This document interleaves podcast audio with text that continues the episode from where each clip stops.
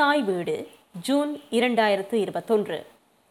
முனியாண்டி பிரிட்டிஷார் தடை செய்த இலங்கையின் முதலாவது கேலிச்சித்திர நையாண்டி இதழ். எழுத்து என். சரவணன். குரல் நிருஷா கனகசபை ஹரேந்திரன். இலங்கையின் முதலாவது நையாண்டி சஞ்சிகை முனியாண்டி என்கின்ற பெயரில் வெளியான இதழ். முனியாண்டி என்றதும் தமிழ் என்று கருதி விடாதீர்கள். அது ஒரு ஆங்கில இதழ். 1869 தொடக்கம் 1871 வரையான 3 ஆண்டுகள் மட்டுமே வெளியானது இது. இந்த நையாண்டி இதழுக்கு ஒரு தமிழ் பெயரை ஆங்கிலேயர் ஒருவர் இட்டதன் காரணம் என்ன? முனியாண்டி என்கின்ற தமிழ் பெயர் நையாண்டிக்குரியவர்களாக கருதுகின்ற ஒரு உளவியல் அன்று இருந்திருப்பதை நம்மால் உணர முடிகிறது. மலேகத்திலும் அதற்கு வெளியிலும் வாழ்ந்த இந்திய வம்சாவளியினரில் இந்த பெயர் மிகவும் பிரபல்யம். இது ஒரு நகைச்சுவை சஞ்சிகையாக மட்டுமல்லாமல் சிரிப்புடன் சிந்தனையையும் தூண்டும் சஞ்சிகையாகவும் இருந்தது. ஆரம்ப காலங்களில் வெகுஜன காட்சிப்படுத்தல் கலாசாரத்தின் ஓர் ஊடக வகையாக அறிமுகமாகி அதன் பின் வளர்ந்து வந்தது.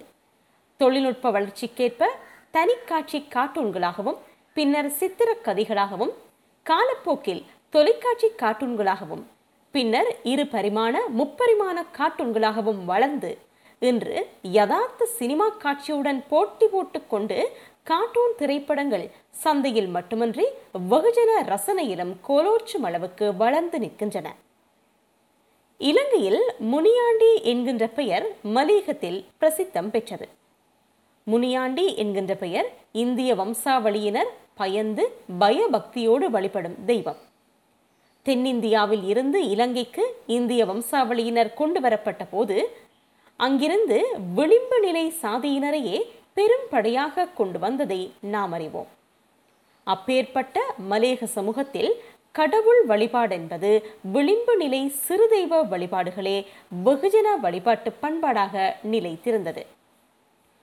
சுடலை மாடன், முனியாண்டி, கருப்புசாமி போன்ற தெய்வங்களையே அவர்கள் வணங்கினார்கள். அதுபோல அந்த குல தெய்வங்களின் பெயர்களை தமது பிள்ளைகளுக்கும் சூடுவதை பலர் வளமையாக கொண்டிருந்தனர். இந்த முனியாண்டி போன்ற பெயர்களை கொண்ட மலேக தொழிலாளர் பலர் அடிநிலை தொழில்களில் பணிபுரிந்தார்கள். ஆக துறைமாருக்கும் பெரிய கண்காணி அல்லது எஜமானர்களுக்கும் இலக்கார மாணவர்களாக இருந்தார்கள். அவர்கள் கேலிக்கு மாளானார்கள். ஜோன் கெப்பர் ஒரு துட்டத்துறையும் கூட. அப்பேற்பட்டவர் தனது அரசியல் கிண்டல் கவர்ச்சிக்கு இந்த பெயரை சூட்டியிருப்பதன் உளவியலை நம்மால் புரிந்து கொள்ள முடிகிறது. முனியாண்டி ஆங்கிலத்தில் நகைச்சுவையான விளக்க படங்களையும் நையாண்டி கேலி சித்திரங்களையும் உள்ளடக்கிய இதழானது 1869 முதல் 3 ஆண்டுகள் மட்டும்தான் தாக்குப்பிடித்தது. அதன் தீவிர அரச எதிர்ப்பு போக்கின் காரணமாக ஆங்கிலேய அரசால் இறுதியில் தடை செய்யப்பட்டது. 2 வாரங்களுக்கு ஒருமுறை 10 பக்கங்களில் வெளியான முனியாண்டி ஒரு சில்லிங்கிற்கு அப்போது விற்பனையானது. அரசியல் நிகழ்வுகள், விவாதங்கள், துணுக்குகள், செய்திகள், சிறு கட்டுரைகள், வாசகர் கடிதம், ஆசிரியர் பதில் என பல ஆக்கங்கள் அதில் உள்ளடங்கி இருந்தது. முனியாண்டியில் இருக்கின்ற காலனித்துவ எதிர்ப்பையும் ஆதரவையும் பற்றி ஆராய்ந்த காஞ்சனகேசி வர்ணபால அது ஒரு முரண் நகையான போக்கென்கின்றார். முனியாண்டி காலனித்துவ அதிகாரத்துவ ஆட்சியையும் அன்றைய உயர் குலாமினரின் பாசாங்குகளையும் முட்டாள்தனங்களையும் கேலி செய்து அம்பலப்படுத்தியது. 2 வாரங்களுக்கு ஒருமுறை வெளியான இந்த முனியாண்டி இதழ் ஃபோன்சேகா பிரஸ் என்கின்ற பதிப்பகத்தில் ஜோன் கேப்பரால் வெளியிடப்பட்டிருக்கிறது. கொழும்பு சதாம்பீதியில் அப்போது அதன் காரியாலயம் இருந்திருக்கிறது. 1870களில் வெளியான ப்ளூ புக் வெளியீட்டின் தகவலின்படி 2400 பிரதிகள் அன்றைய காலத்திலேயே விநியோகிக்கப்பட்டுள்ளது. கெப்பர் ஏற்கனவே லண்டனில் லண்டன் குளோப் மற்றும் சார்ல்ஸ் டிக்சனின் பிரபல சஞ்சிகைகளிலும் பணியாற்றிய அனுபவமுடையவர். இலங்கையில் ஊடக வளர்ச்சி. 19ஆம் நூற்றாண்டில் இலங்கை சமூகத்தில் ஊடக கலாசாரம், வாசிப்பு பண்பாடு எல்லாம் எப்படி இருந்தது என்பதை வைத்தே முனியாண்டியின் வகைவாகத்தையும் கவனித்தல் அவசியம். ஆங்கில வெளியீடுகளை பொறுத்தளவில் பெரும்பாலும் மதம், ஆட்சி, நிர்வாகம் என்பவை தொடர்பாகவும் மற்றும்படி இலக்கணம், சோதனம், மருத்துவம், விவசாயம் போன்றன தொடர்பான வெளியீடுகளே பெரும்பாலும் இருந்தன. பத்திரிகைகளின் வருகை இலங்கை சமூகத்தில் நிச்சயம் பெருமாற்றங்களை கொண்டு வந்தது. வாசிப்பு என்பது ஒரு வர்க்கத்தோடும் சாதியோடும் அந்தஸ்தோடும் கல்வி படைத்தவர்களோடும் மட்டுப்படுத்தப்பட்டிருந்த நிலை மாறி அது பாமரர்களையும் படிப்படியாக அடைந்து கொண்டிருந்த காலம். எழுத்துக்களால் மட்டுமே குவிக்கப்பட்ட ஊடகங்கள் மெதுவாக காட்சிப்படுத்தலுக்குள் நுழைய தொடங்கியது. புகைப்பட கருவிகள் வந்தடைவதற்கு முன்னர் அப்புகைப்படங்களை பதிப்பு துறையில் பயன்படுத்துவதற்கு முன்னர் ஓவியங்களே காட்சிப்படுத்தலுக்கு பயன்படுத்தப்பட்ட ஊடகமாக இருந்தன. அதிலும் குறிப்பாக கோட்டோவியங்கள் அன்றைய ஆரம்ப தொழில்நுட்ப வசதிகளுக்கு சாத்தியமாக இருந்தன. எனவே ஓவியங்களுடனான பதிப்புகளுக்கு பெரும் வரவேற்பிருந்தன. வெகுஜன காட்சிப்படுத்தல் ஊடகமாக அதுதான் விளங்கியது. 1737 இலங்கையில் டச்சு ஆட்சியின் போது அச்சு இயந்திரம் அறிமுகப்படுத்தப்பட்டு சிறு நூல் பதிப்புகளும் பிரசுரங்களும் அரசு ஆவணங்களும் பதிப்பிக்கப்பட்டாலும் பத்திரிகைகள் எதுவும் தொடங்கப்படவில்லை. ஆனால் ஆங்கிலேய ஆட்சியில் பத்திரிகைகளுக்கு பெரும் மவுசு வந்தது. பத்திரிகை துறையின் வளர்ச்சியும் அந்த இடத்துக்கு வந்தடைந்திருந்தது. கோல்புரூக் கேமரூன் அரசியல் திட்ட காலத்தில் இலங்கையின் பத்திரிகை துறையின் நுழைவுக்கான அவசியத்தையும் வாய்ப்பையும் உருவாக்கியிருந்தது. கோல்புரூக் கேமரூன் அரசியல் திட்டத்தினால் உருவான சிவில் நிர்வாகம், நீதித்துறை, நிதித்துறைசார் ஏற்பாடுகள், பதிவுகளின் ஆவணப்படுத்தலுக்கும் தொடர்பாடலுக்கும் அச்சு பதிப்புத்துறையின் பரப்பை விசாலப்படுத்தியது. அதுபோல அந்த ஆட்சிக்கு தகவல்களை பரப்புவதற்கும் பெறுவதற்கும் பத்திரிகைகளின் தேவையும் உணரப்பட்டது. கோல்புரூக் விசாரணை கமிஷன் வந்தபோது இலங்கையில் அரசாங்க அச்சகத்துறை சிறிய அளவில் தொடங்கி இயங்கிக் கொண்டுதான் இருந்தது.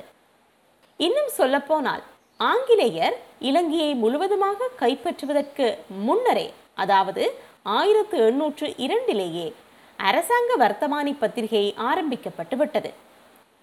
1831 கொலம்போ ஜேர்னல் தனியார் இதழ் ஆளுநரின் ஆதரவோடு வெளியாக தொடங்கிவிட்டது.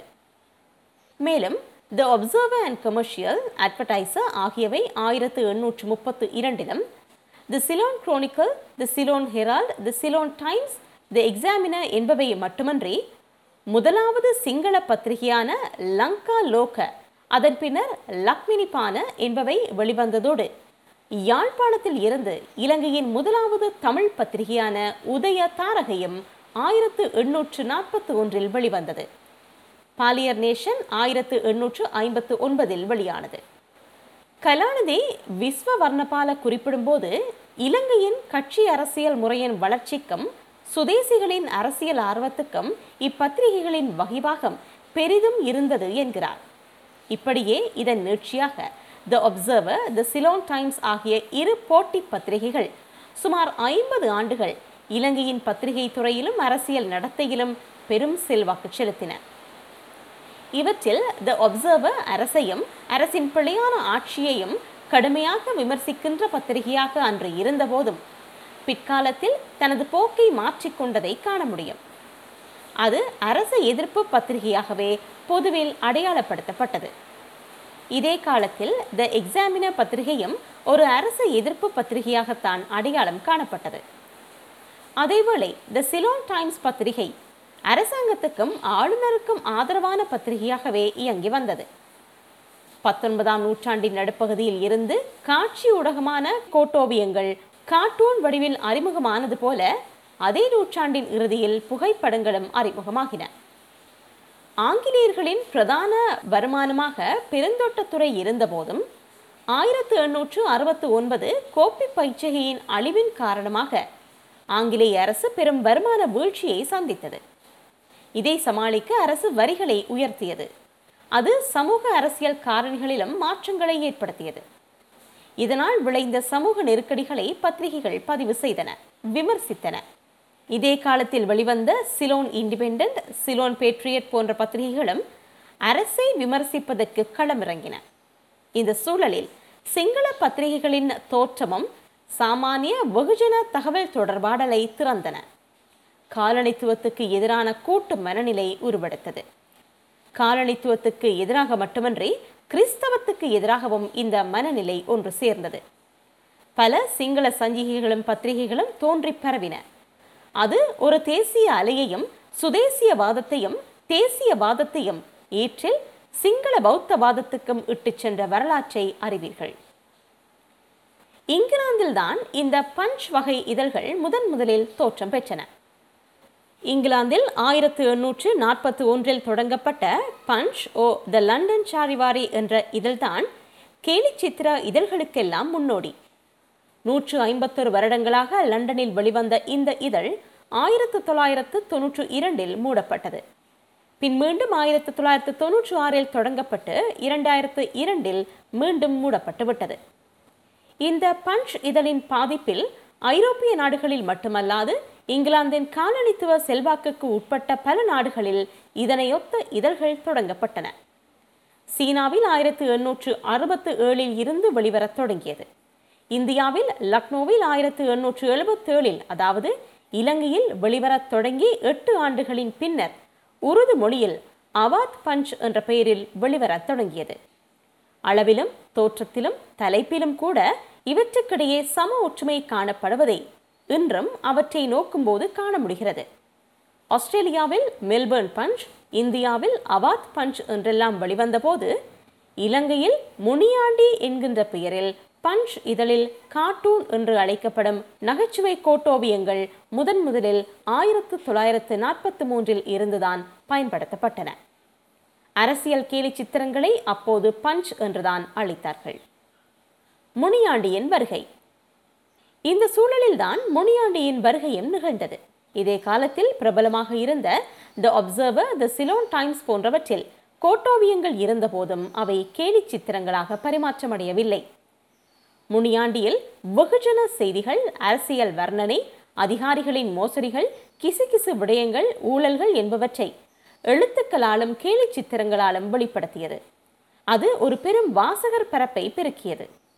த சிலோன் டைம்ஸ் அதனை ஆதரித்து பலப்படுத்தியது.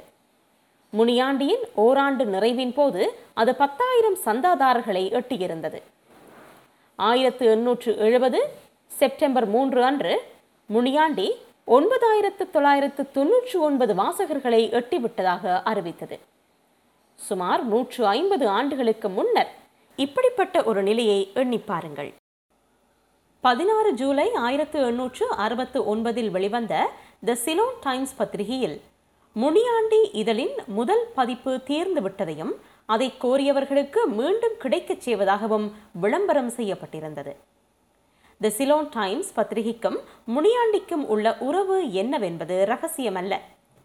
த சிலோன் டைம்ஸை வெளியிட்ட அதே ஜோன் கெப்பர் தான் முனியாண்டியை தொடக்கி நடத்தி வந்தார்.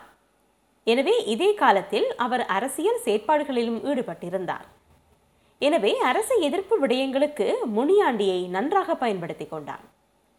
அரசு ஆதரவு பத்திரிகையான த ஒப்சர்வர் பத்திரிகை இந்த இரண்டுக்கும் உள்ள உறவை சாடி விமர்சித்தது. முனியாண்டி லாபம் சம்பாதிக்கும் பத்திரிகை இல்லை என்றும் அது கட்சியின் நிகழ்ச்சி நிரலுக்காக பேனை பென்சில் கையாளும் திறமை படைத்த சில கனவான்களால் சிறிய சமூக பிரச்சனைகளை ஊதி பிறப்பிக்கும் பத்திரிகை என்று த ஒப்சர்வர் சாடியது. இதற்கு 22 ஜூன் 1869 வெளிவந்த த சிலோன் டைம்ஸ் பத்திரிகையில் கப்பர் பதிலடி கொடுக்கின்றார். இப்படிப்பட்ட கிண்டல் காட்சி வடிவத்திலான எதிர்ப்பை ஆங்கிலேய அரசு முதற் தடவை சந்திக்கின்றது. வாண்டோட். முனியாண்டி பத்திரிகையின் பிரதான ஓவியராக இயங்கியவர் வாண்டோட். அவர் இலங்கை வாழ் பரங்கி இனத்தவர், மிகப்பெரிய ஓவியர். அவரை பற்றிய தனி கற்கை வேண்டும் எனலாம். ஓவியங்களின் மூலம் இலங்கையை பதிவு செய்தவர்களில் முக்கியமானவர். இலங்கை நில அளவை காரியாலயத்தில் பணியாற்றி கொண்டிருந்தவர் அவர்.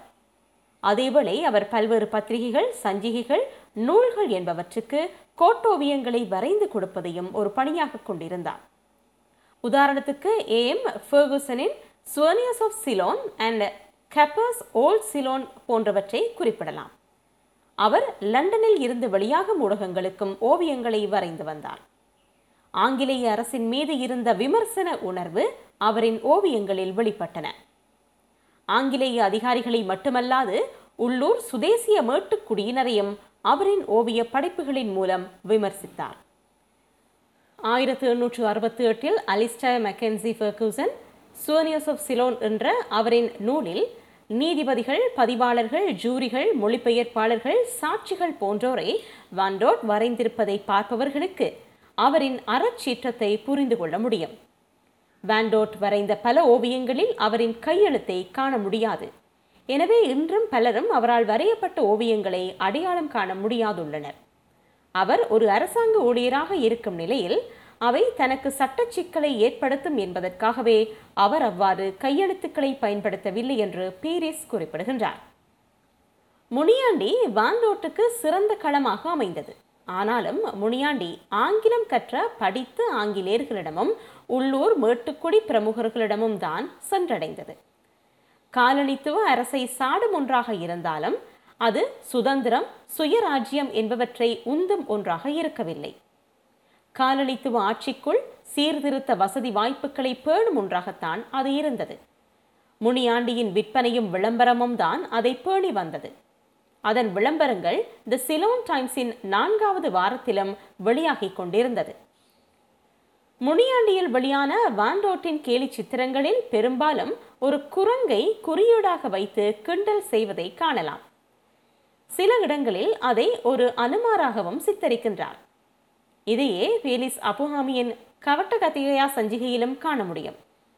அவரும் தனது முதலாவது சஞ்சிகையிலிருந்தே குரங்கை குறியீடாக கொண்ட கேலி சித்திரங்களை வெளியிட்டிருக்கின்றார். தூர மேற்கு திசையில் இருந்து வந்த நீங்கள் இங்கே எந்த நம்பிக்கையை ஏற்படுத்தி இருக்கின்றீர்கள்? இந்த காட்டு மிராண்டிகளுக்கு கற்பிக்க ஐரோப்பாவில் உங்கள் மதத்தையும் ஒழுக்கத்தையும் கற்றுக் கொடுத்து சுத்திகரிப்பு செய்ய வந்தீர்களாக்கும். பராக்கிரம பாகு கட்டிய பாரிய சமுத்திரத்தை விடவா உங்கள் கலையும் விஞ்ஞானமும் இலக்கியங்களும் பெரிதாக போகின்றது? இல்லை, ஆனால் வெறுமனே உங்கள் சுயநல நோக்கங்களை இலக்காக கொண்டு பணம் சம்பாதிக்கும் ஒரே லட்சியத்துடன் இங்கு வந்துள்ளீர்கள். உங்கள் மதம் பின் தொடர்வதற்கானது. உங்கள் கடவுள் சர்வ வல்லமையுள்ள ரூபாய். மற்றவர்கள் உங்களை பின்பற்றுவதற்காக உங்கள் சட்டம், உங்கள் லாபம் சதம் சதங்களாக. உங்கள் கொள்கை சுயநலம், மேலும் உங்கள் நம்பிக்கை பொதுவாகவே தாழ்மையானது. இப்படி குரங்கு படத்துடன் உள்ள கேலி சித்திரத்துடன் ஒரு குறிப்பு வெளியாகி இருக்கிறது. அந்த ஓவியத்தில் குரங்கு கூட்டங்களுடன் உள்ள பெரிய குரங்கை முனியாண்டி அரசனாக சித்தரிக்கின்றார் வாண்டோட். ஒரு ஜெனரல் தன்முன் மண்டியிட்டு கொண்டிருக்கும் ஒரு பெண்ணின் மார்புகளை தன் ஒரு கையால் அழுத்திக் கொண்டு மறுகையால் தன் கண்களை மூடிக்கொண்டிருப்பதாகவும், இன்னொரு பெண் அவருக்கு பின்னால் யாழ்ப்பாணத்தில் இருந்து கொண்டு வந்த நகைகளை கொடுப்பதற்காக காத்திருப்பது போலவும் 19 ஜூன் 1869 வெளியான முனியாண்டியில் ஒரு ஓவியம் காணப்படுகிறது. அந்த ஓவியத்தில் சில பெண்கள் அழுதபடி கண்களை துடைத்தபடி செல்வதையும் காட்சிப்படுத்துகிறது. ஒருபுறம் ஊழல், இன்னொரு புறம் பாலியல் துஷ்பிரயோகம் என்பவற்றை சித்தரிக்கும் ஒரு காட்சி அன்றைய ஊடகம் ஒன்றில் அழுத்தமாக பதிவு செய்யப்பட்டிருப்பதை இங்கே காணலாம். இந்த கேலி சித்திரம் அப்போது பரபரப்பாக விவாதிக்கப்பட்டிருக்கின்றது. குறிப்பாக போட்டி பத்திரிகைகளான the Ceylon Times, the Observer ஆகியவற்றுக்கு இடையில் காரசாரமான எதிர்வினைகளும் பரஸ்பரம் நிகழ்ந்திருக்கிறது. இன்னொரு ஓவியத்தில் கண்டி கம்பளை கூடாக நாவலப்பட்டி வரை ரயில் பாதையை விரிவாக்குவதற்காக மலையொன்றில் இருந்து நில அளவையில் ஈடுபட்டு கொண்டிருக்கும் ஒருவரையும் அவரின் எஜமான் கோட்டும் தொப்பியுடனும் பெரிய பூட் சப்பாத்துகளை அணிந்தபடி கைகளை கோட்டின் இரு பைகளுக்குள் இட்டபடி கால்கள் இரண்டையும் அகற்றி வைத்துக்கொண்டு கையெடுக்கில் ஒரு கைத்தடியையும் வைத்துக்கொண்டு கவனித்துக் கொண்டிருக்கிறார். அப்பால் கூலி தொழிலாளிகள் பணிகளில் ஈடுபட்டு கொண்டிருக்கின்றார்கள். நில அளவையாளர் பார்த்து கொண்டிருக்கும் தூர கண்ணாடிக்கு முன்னால் கீழிருந்து ஒரு கூலி தொழிலாளர் மண்வெட்டியை தூக்கி அதனை மறைத்து கொண்டிருப்பதாகவும் ஒரு காட்சி. எவ்வாறு இருந்தாலும் 1871 ஆண்டு மே மாதம் ஆங்கிலேய அரசால் முனியாண்டி தடை செய்யப்பட்டது. முனியாண்டி ஒரு அரசை எதிர்ப்பு சஞ்சிகையாகவே அது முடிவு செய்தது. ஆங்கிலேய அரசு அப்போது பேச்சு சுதந்திரத்தின் பேரால் சகித்து வந்தாலும் ஒரு கட்டத்துக்கு பின்னர் பொறுமை தாழாமல் முனியாண்டியை நிறுத்தி தனது கருத்து சுதந்திர ஜனநாயகம் எப்பேற்பட்டது என்பதை வெளிக்காட்டியது. முனியாண்டி முடிவுக்கு வந்தாலும் அது ஏற்படுத்திய தாக்கம் இருந்து கொண்டுதான் இருந்தது. அதன் பாதிப்பில் முனியாண்டி நின்று போன அடுத்த ஆண்டே கவட்ட கதையா என்ற கேலிச்சித்திர சஞ்சிகை வெளிவந்தது. அதைத் தொடர்ந்து அதுபோன்ற பல சஞ்சிகைகள் தொடர்ந்து வெளிவந்தன. சிரித்திரன். தமிழில் சிரித்திரன் இதழ் 1963 ஆண்டில் சி. சிவஞான சுந்தரம் அவர்களால் யாழ்ப்பாணத்தில் ஆரம்பிக்கப்பட்ட நகைச்சுவை இதழ். அவர் மறையும் வரை 32 ஆண்டுகாலம் அவரே தொடர்ந்து ஆசிரியராக இருந்து நடத்தி வந்தார். அவரின் மறைவோடு அதுவும் நின்று போனது. சிரித்திரனில் சிந்தனை மிகுந்த படைப்புகளைப் போல அதில் வெளிவந்த தனி சிறப்புமிக்க கேலி சித்திரங்களும் கருத்தோவியங்களும் சிந்தனையை தூண்டக்கூடியன. சிரித்திரனின் வரலாற்று தனிச்சிறப்பின் காரணமாக அப்படியொரு இதழின் தேவையை அதன் பின்னர் எவரும் பூர்த்தி செய்யாத நிலையில் centre for creativity and innovation நிறுவனத்தால் 2021 ஜனவரி தொடக்கம் யாழ்ப்பாணத்தில் இருந்து உலகெங்கும் கிடைக்கக்கூடிய வகையில் அச்சுப்பிரதியாக வெளியிடப்பட்டு வருகிறது சிரித்திரன். கவட்ட கதிகையா. சிரித்திரன் 32 ஆண்டுகள் ஒரே ஆசிரியரை கொண்டு வெளிவந்ததைப் போலவே சிங்களத்திலும் 38 ஆண்டுகள் தனி ஆசிரியரால் வெளிக்கொணரப்பட்ட ஒரு கேலிச்சித்திர இதழ் உண்டு. சிங்களத்தில் இத்தகைய கிண்டல்களை விகட்ட என்பார்கள். அப்படி கவட்ட கதிகையா 1872 ஜனவரி 1 அன்றிலிருந்து 40 ஆண்டுகள் வெளிவந்தது. அதாவது சிங்களத்தில் முதலாவது பத்திரிகை வெளிவருவதற்கு 10 ஆண்டுகளுக்கு முன் வெளிவந்த பத்திரிகை அது. அப்போது அதன் விலை 6 சதங்கள். கவட்ட கத்திகையா இதழில் அதன் ஆசிரியர் பாலியகுட ஜி.டி. பேலிஸ் அபுகாமியின் நையாண்டி கவிதைகள், துணுக்குகள், கட்டுரை என்பவற்றின் சுவாரஸ்யத்துக்காகவே அதிக வாசகர்களால் கவரப்பட்டு பல வருடங்களுக்கு வெளியாகி கொண்டிருந்தது. அப்பத்திரிகையை தொடங்கிய போது அவரின் வயது 25 தான். அன்றைய அரசியல்வாதிகள், முக்கிய அறியப்பட்ட பிரமுகர்கள் போன்றோரின் தீய செயல்களை பரிகசிக்கும் வகையிலும் தாக்கும் வகையிலும் அந்த இதழின் உள்ளடக்கம் இருந்தது. 38 ஆண்டுகள் இலங்கையில் ஒரு பத்திரிகை ஆசிரியராக நீடித்த ஒரே ஒருவராக ஜி.டி. பேலி சபுகாமி இருக்கக்கூடும். இலங்கையின் ஊடகத்துறையில் அது ஒரு சாதனை தான். தெலங்கபாத என்ற கிராமத்தில் பிறந்த பேலி சபுகாமி அங்குள்ள விகாரியில் கல்வி கற்று ஆளானவர். பேலி சபுகாமியின் முகம் தாடி மீசையால் நிறைந்திருக்கும். அவரின் வாழ்நாள் முழுவதும் அதே வளர்ந்த தாடி மீசையுடன் தான் காணப்பட்டார். அவரின் வாழ்க்கையில் எந்நேரமும் நகைச்சுவை உணர்வோடும் யாரையாவது நையாண்டி செய்வதுமாக இருப்பதை வழக்கமாக கொண்டிருந்ததால் அவரை விகட ரஜா என்று அழைத்தார்கள். ஒருவரை கிண்டல் செய்ய வாய்ப்பு கிடைத்தால் அவர் எப்பேற்பட்டவர் என்றெல்லாம் பார்க்காமல் தன் வேலையை பார்த்து விடுவார்.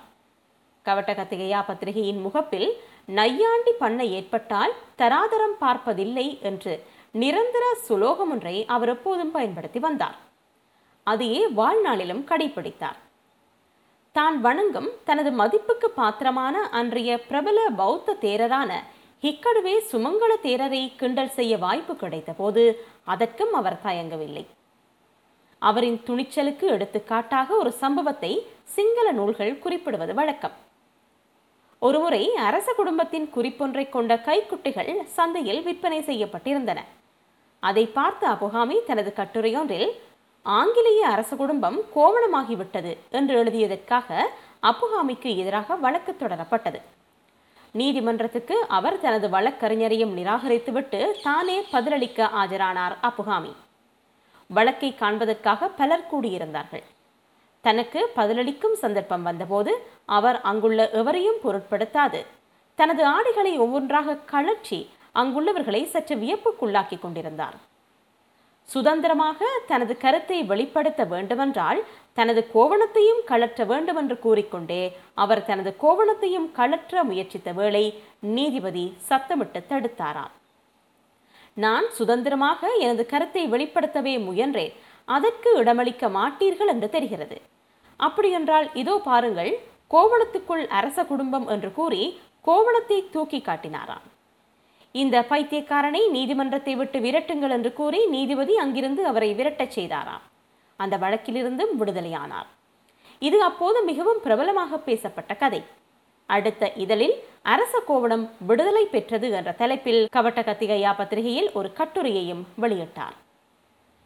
சிங்கள பத்திரிகைத்துறை வரலாற்றில் நகைச்சுவை இதழ்கள் என எத்தனையோ வெளிவந்து நின்று போயிருந்தாலும் கவட்ட கத்திகையா தனி இடத்தில் இன்றும் பார்க்கப்படுகின்றது. அதற்கான காரணம் அது வெளிவந்த காலம், வெளியான காலங்களின் அளவு, ஒரே ஆசிரியர், அதன் காட்டமான உள்ளடக்கம் என்பவைதான். முதலாவது நகைச்சுவை பத்திரிகை மாத்திரமல்ல, கேலி சித்திரம் வழியான முதலாவது சிங்கள பத்திரிகையும் இதுதான். தேசிய விடுதலைக்கு பங்களித்தவர்கள் வரிசையில் வைத்து போற்றப்படுகின்றார் அப்புகாமி. அந்த அளவு தனது பத்திரிகையை தேசிய உணர்வுக்காகவும் ஆங்கிலேய எதிர்ப்புக்காகவும் பயன்படுத்தி வந்திருக்கின்றார். அப்புகாமி 1910 அன்று மரணமடையும் வரை வெளியானது. 1903 ஆண்டு பம்பாய் நகரில் நிகழ்ந்த பத்திரிகை ஆசிரியர்களின் மாநாட்டில் கலந்து கொண்டு உரையாற்றியிருக்கின்றார். அவர் எழுதிய சில சிங்கள இலக்கிய நூல்களும் மிகவும் கவனத்துக்குரிய நூல்களாக திகழ்கின்றன. கவட்ட கத்திகையாவுக்கு முன்னோடியாகவும் முன் உதாரணமாகவும் இருந்தது நிச்சயம் முனியாண்டி இதழ்தான். முனியாண்டி நிகழ்த்தி வந்த காலனித்துவ அரச எதிர்ப்பை கவட்ட கத்திகையா தான் அதன் பின்னர் முனியாண்டியின் பாணியில் முன்னெடுத்தது என்றே சொல்ல வேண்டும். ஏனெனில் அதை தவிர வேறொரு முன் உதாரண சஞ்சிகையும் அவர் காலத்தில் இருந்திருக்கவில்லை. அப்புகாமி மறைவுக்கு பின்னரும் 3 ஆண்டுகள் அது டேவிட் ஜோர்ஜ் ஆகிய அவரின் 2 புதல்வர்களால் வெளிக்கொணரப்பட்ட போதும் அது வெற்றியளிக்கவில்லை. அதுவும் 1913 நின்று போனது.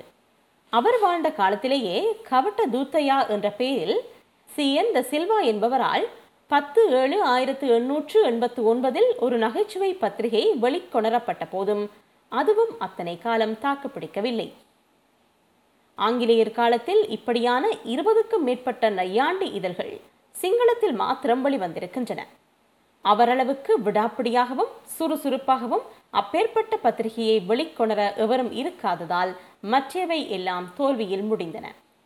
அவரே இப்படி எழுதியிருக்கின்றார்: சோம்பேறித்தனத்தால் உறங்குவோரே, கொச்சி மிளகாய் சற்றெடுங்கள், அரைத்து பின்னாடி வசி செய்யுங்கள், சோம்பேறித்தனம் ஓடிவிடும் என்ற சிங்களத்தில் கவித்துவத்துடன் எழுதியிருந்தார். முனியாண்டி மேலும் ஆழமாக பன்முகப்பட்ட கோணங்களில் ஆராயக்கூடிய ஒரு முக்கிய இதழ். அது பல கேலிச்சித்திர இதழ்களுக்கும் ஒரு முன்னோடி இதழ் மாத்திரமன்று அது ஏற்படுத்திய சமூக அரசியல் அதிர்வுகள் நமது ஆய்வு பரப்புக்குள் கொண்டு வர வேண்டிய ஓர் இதழ். இக்கட்டுரை வெறும் அறிமுகம்தான்.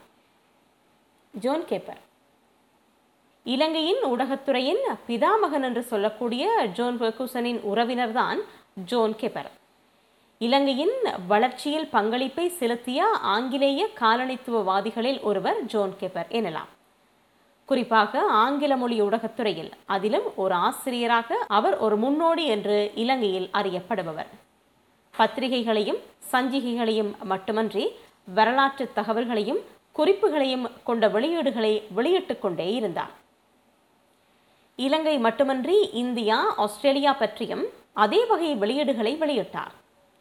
ஒரு புனைவாளனாக தனது பாத்திரத்தை ஆற்றி வந்த அவர் ஒரு கட்டத்தில் புனை இலக்கியத்திலும் ஆர்வப்பட்டார்.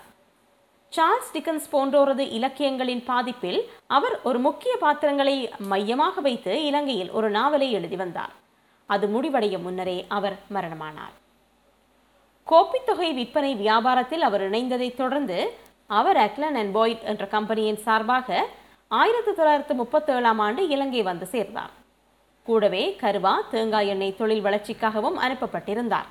புதிய கோப்பை தோட்டங்களை நிறுவுவதற்காக அதிகளவிலான பூர்வீக தாவரங்களை அகற்றுவதை மேற்பார்வையிட்டார். அவர் இலங்கை வருவதற்கு முன்னர் நீராவி, சுரங்க வேலை என்பவற்றுடன் தொடர்புடைய ஒரு சஞ்சிகையில் ஒரு ஊடகவியலாளனாக பணியாற்றிய அனுபவத்தை கொண்டவர். Capper the mining and steam navigation gazette இதழின் இணை ஆசிரியராக பணியாற்றிய அனுபவமுடையவர்.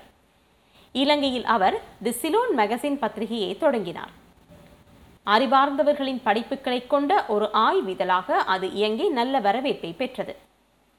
இதன் நீட்சியாகத்தான் அன்றைய இலங்கையின் புத்திஜீவிகளுடன் இணைந்து ராஜரீக ஆசிய கழகத்தின் இலங்கை கிளையை தொடங்கினார்கள்.